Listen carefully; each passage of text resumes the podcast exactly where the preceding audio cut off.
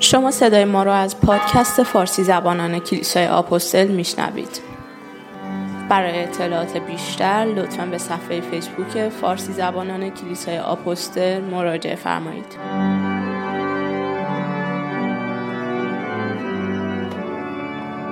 دعا می‌کنیم کلام من افکار من در راه تو باشد خداوندا. آمین.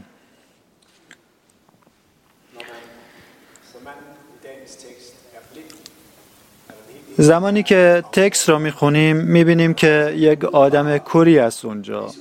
او یکی از حسای پنجگانش را از دست داده.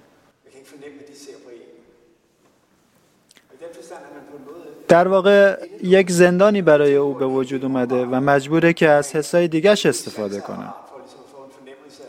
خب از یه رای دیگه. آدم های کور مانند یک زندانی هستند که با دنیای بیرونشون ارتباطی ندارن. اما اونها یک ویژگی خیلی خاصی رو دارن. توی دوشنبه که ما اینجا جمع میشیم انسان های مختلفی میان و صحبت های زیادی میشه.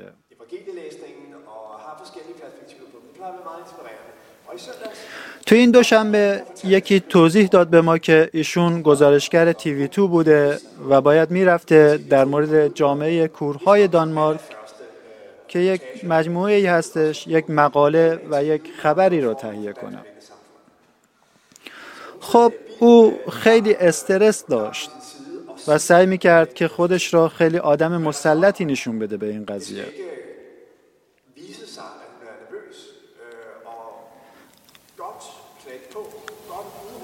و می‌خواست با سخنگوی این مجموعه یا انجمن صحبت کنه. رفتش پیش اون سخنگو اونجا خود اون سخنگو هم آدم کوری بود. یه چیز جالب اونجا رخ داد. اون سخنگو گفتش که تو اصلا نباید استرس داشته باشی. با توجه به اینکه او کور بود و نمی‌تونست استفاده کنه از این ارتباط تصویری که همه ما داریم ولی او یک دسترسی دیگه ای داشت.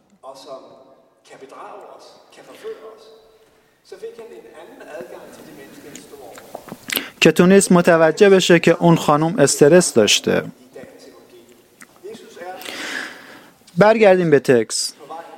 عیسی مسیح در راه اورشلیم هستش. او می‌دونه که اینجا جایی هست که او دیگه بر نخواهد گشت.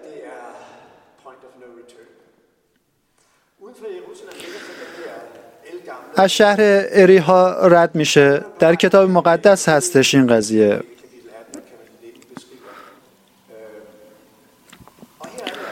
اون آدم کور در مسیر عبور اونها هستش. یک هیاهویی یک ازدهامی رو میشنوه و میگه که چه خبر اونجا؟ به او میگن که او عیسی مسیح از ناصره هستش. بلند میشه و داد می‌زنه و میگه که پسر داوود به من رحم کن.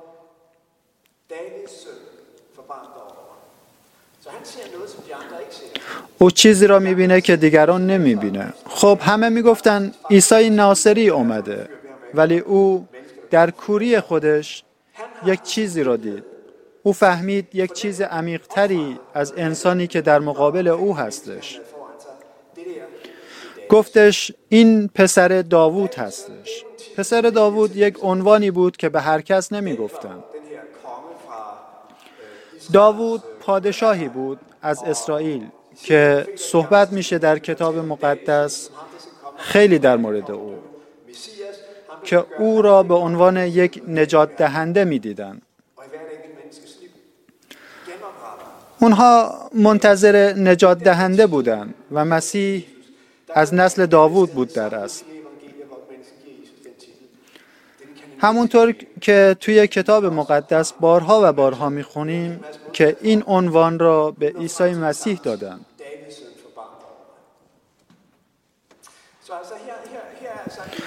خب اینجا یک مردی هستش که تماسش را با اطرافیانش از دست داده.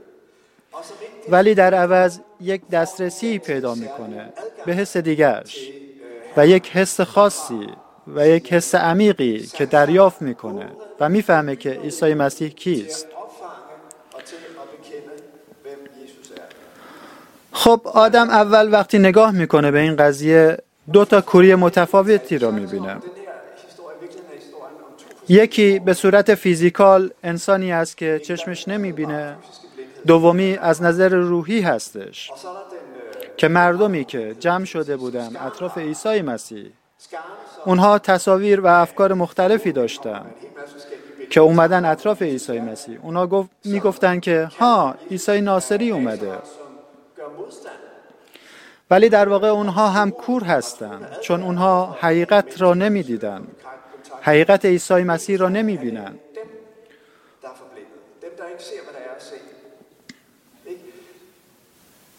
خب دو نوع شفا هستش. شفای فیزیکال را داریم که او چشمانش دید و مردمی که جمع شدن وقتی اون واقعه را دیدن اون واقعه که خداوند را جلال دادش.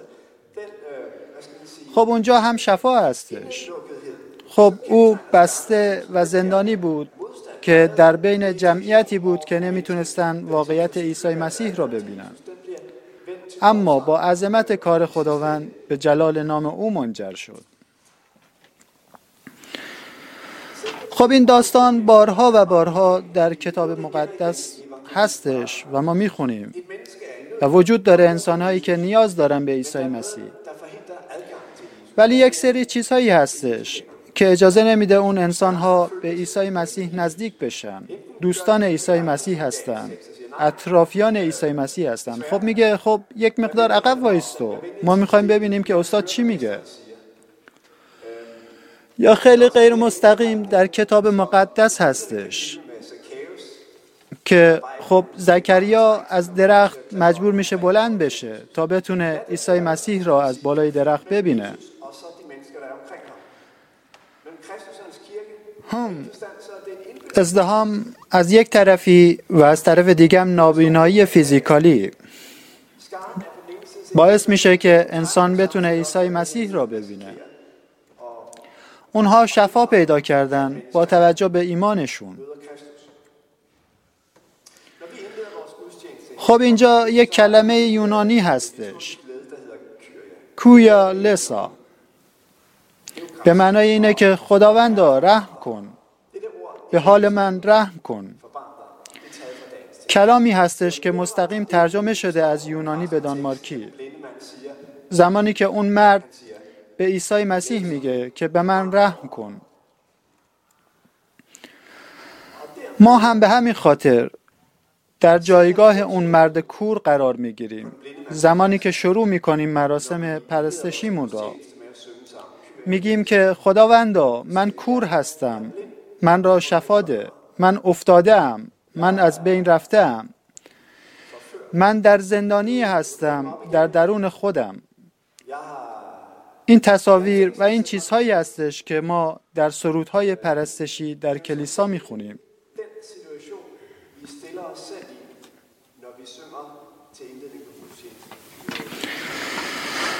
من فکر می‌کنم در همین روش این فهم که ما گدا هستیم یا کور هستیم و دستمون رو دراز می‌کنیم در مقابل عیسی مسیح خب یک مقدار سخت هستش که آدم بخواد بفهمه اونو.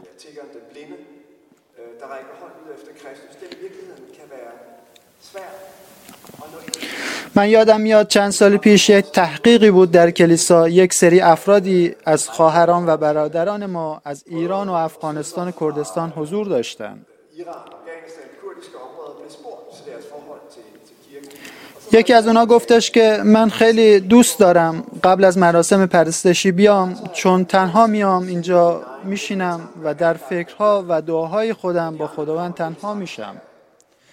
اما بعد از چند دقیقه که آدم ها میان اینجا آدم فکر می‌کنه که آدم هایی که اومدن چه فکری در مورد من می‌کنن؟ چرا اون اونجا نشسته؟ من باید برم سلام به اون بدم؟ و این چیزهای کوچیک بزرگ میشن توی ذهن آدم. که دیگه آدم اون کوری نیستش که دستش را به سمت عیسی مسیح دراز کرده بلکه فردی از اون ازدهام هستش.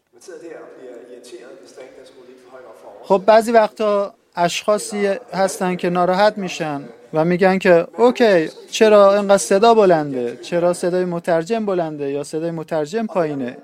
اینجوری چیزهای کوچیک.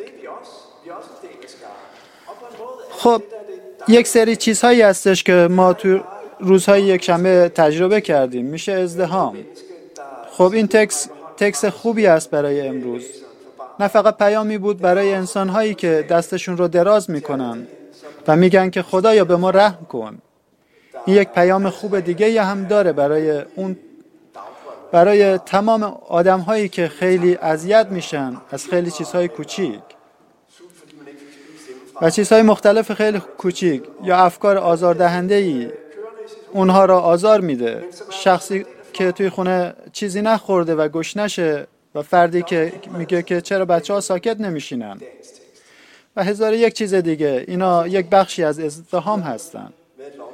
شفایی هست برای اونها. در کتاب نوشته شده که خوندیم امروز و ما اون را به پایان میرسونیم برای جلال دادن نام خداوند.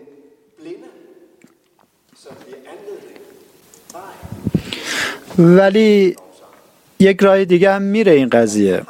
برای اینکه کور راه را باز بکنه برای اشخاص که نیاز دارن تا یک مقدار خودشون رو پایین بیارن و خودشون را کوچکتر کنن.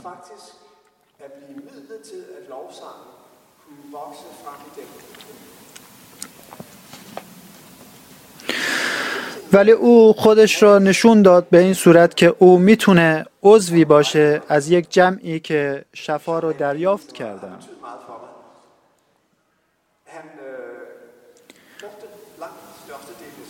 یک تز کانادایی هستش که یک فردی هست به نام شعبانیه که کانادایی هستش که زندگیش را صرف کسانی می‌کنه که دیستیبل هستن.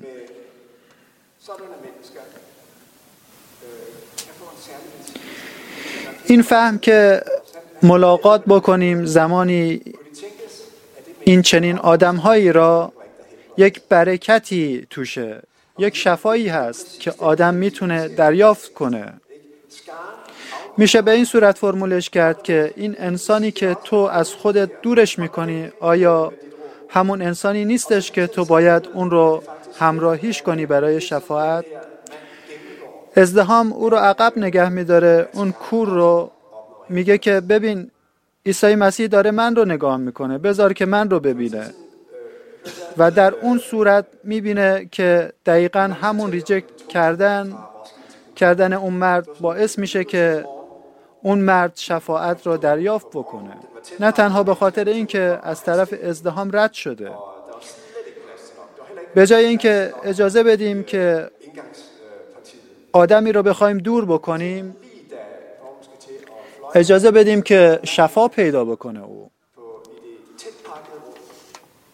خب یک داستانی خیلی جالبی هستش که یکی از دوستان در مسیر قسکله بودش. توی ایستگاهی که قطار اومد اصلا جایی نبود. مسیر قسکله به سمت کوپنهاگ بود. جا اصلا نبودش. زمانی که می‌خواد سوار قطار شه قطار خیلی شلوغه و اونجا یک آدم بی خانمان میادش که بوی بد و شدیدی میدادش.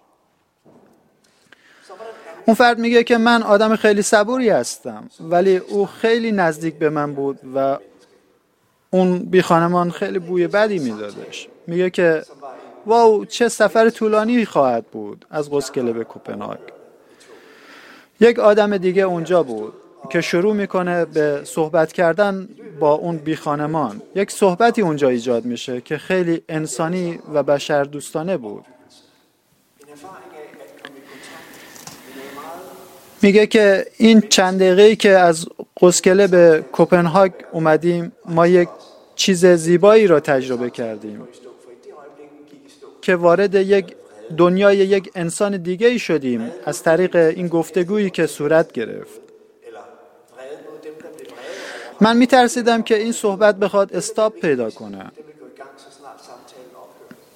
به خاطر اینکه من میترسیدم که اگر این مکالمه استاپ پیدا کنه این عصبیت من در درون من دوباره بیادش و شروع بشه کل این مکانیزم که این چرا بو میده و این چیزا. همون کسی که اینها ردش کردن نشون داد که اون خودش برکت بود. او خودش یک شفاعتی بودش. یک مثال دیگه. الان روز کلیسای بچه ها هستش. که زمانی بودش که من فکر می کردم چرا توی اشای ربانی اینقدر به هم ریختگی هستش بعضی وقتا خب می‌تونیم یکم آرومتر برگزار کنیم این قضیه رو. ولی چند وقت پیش بودش که یکی از کلیسا به من گفتش که برای من به این صورت هستش که که نقطه بزرگ در کلیسا جایی هستش که مراسم اشای ربانی اجرا میشه و بچه ها بودو بودو و شلوغ کنان با سر و صدا میان زانو می‌زنن و خیلی زیبا هستش. شلوغی هست بله درسته ولی بی خیال من اینجا اومدم و اینجا به من خوش آمدگویی شده و من لذت می‌برم که همچین چیزی وجود داره که بچه ها اون کارا رو می‌کنن. ببین مکانیسم همین جوریه. همون چیزی که تو ریجکت می‌کنی شاید بخواد برای تو برکت بیاره. آیا واقعا این کادویی است که خداوند به ما داده آیا ما می‌فهمیم کادو رو که بخوایم دریافتش کنیم و خودمون رو باز کنیم در مقابل یکدیگر؟ عیسی مسیح اومد اینجا برای اینکه صلح و مصالحه ایجاد کنه. رابطه ای باشه برای انسان ها و کنتاکت برقرار بشه و یکتایی ایجاد بشه. برای خیلی از ما که ما دسترسی پیدا می کنیم به این مصالحه‌ای که خیلی عمیق در کتاب مقدس صحبت شده ازش. یک انسانی که نیاز به کمک داره که ما می‌بینیم و ما می‌خواهیم که اون رو عقب نگهش داریم و میگیم ها تو یک مزاحم هستی. و نشون میده که اتفاقا اون با خودش برکت رو میاره. او شفاعت رو با خودش میاره در زندگی ما. این قسمت از کتاب رو که خوندیم در مورد اون کوری که دستش رو دراز می‌کنه و صحبتی هست در مورد اون ازدهام که نیاز دارن که شفا پیدا کنن. و تمام اون پیشداوری ها که بخواد از بین بره. و اجازه بدیم که در یکتایی و یک صدایی خداوند را جلال بدیم. جلال و ستایش و ابدیت از آن تو باد پدر پسر روح القدس تو بودی هستی خواهی بود یگانه تسلیس حقیقی نام تو جلال بود از ازلیت الان تا ابدیت. آمین.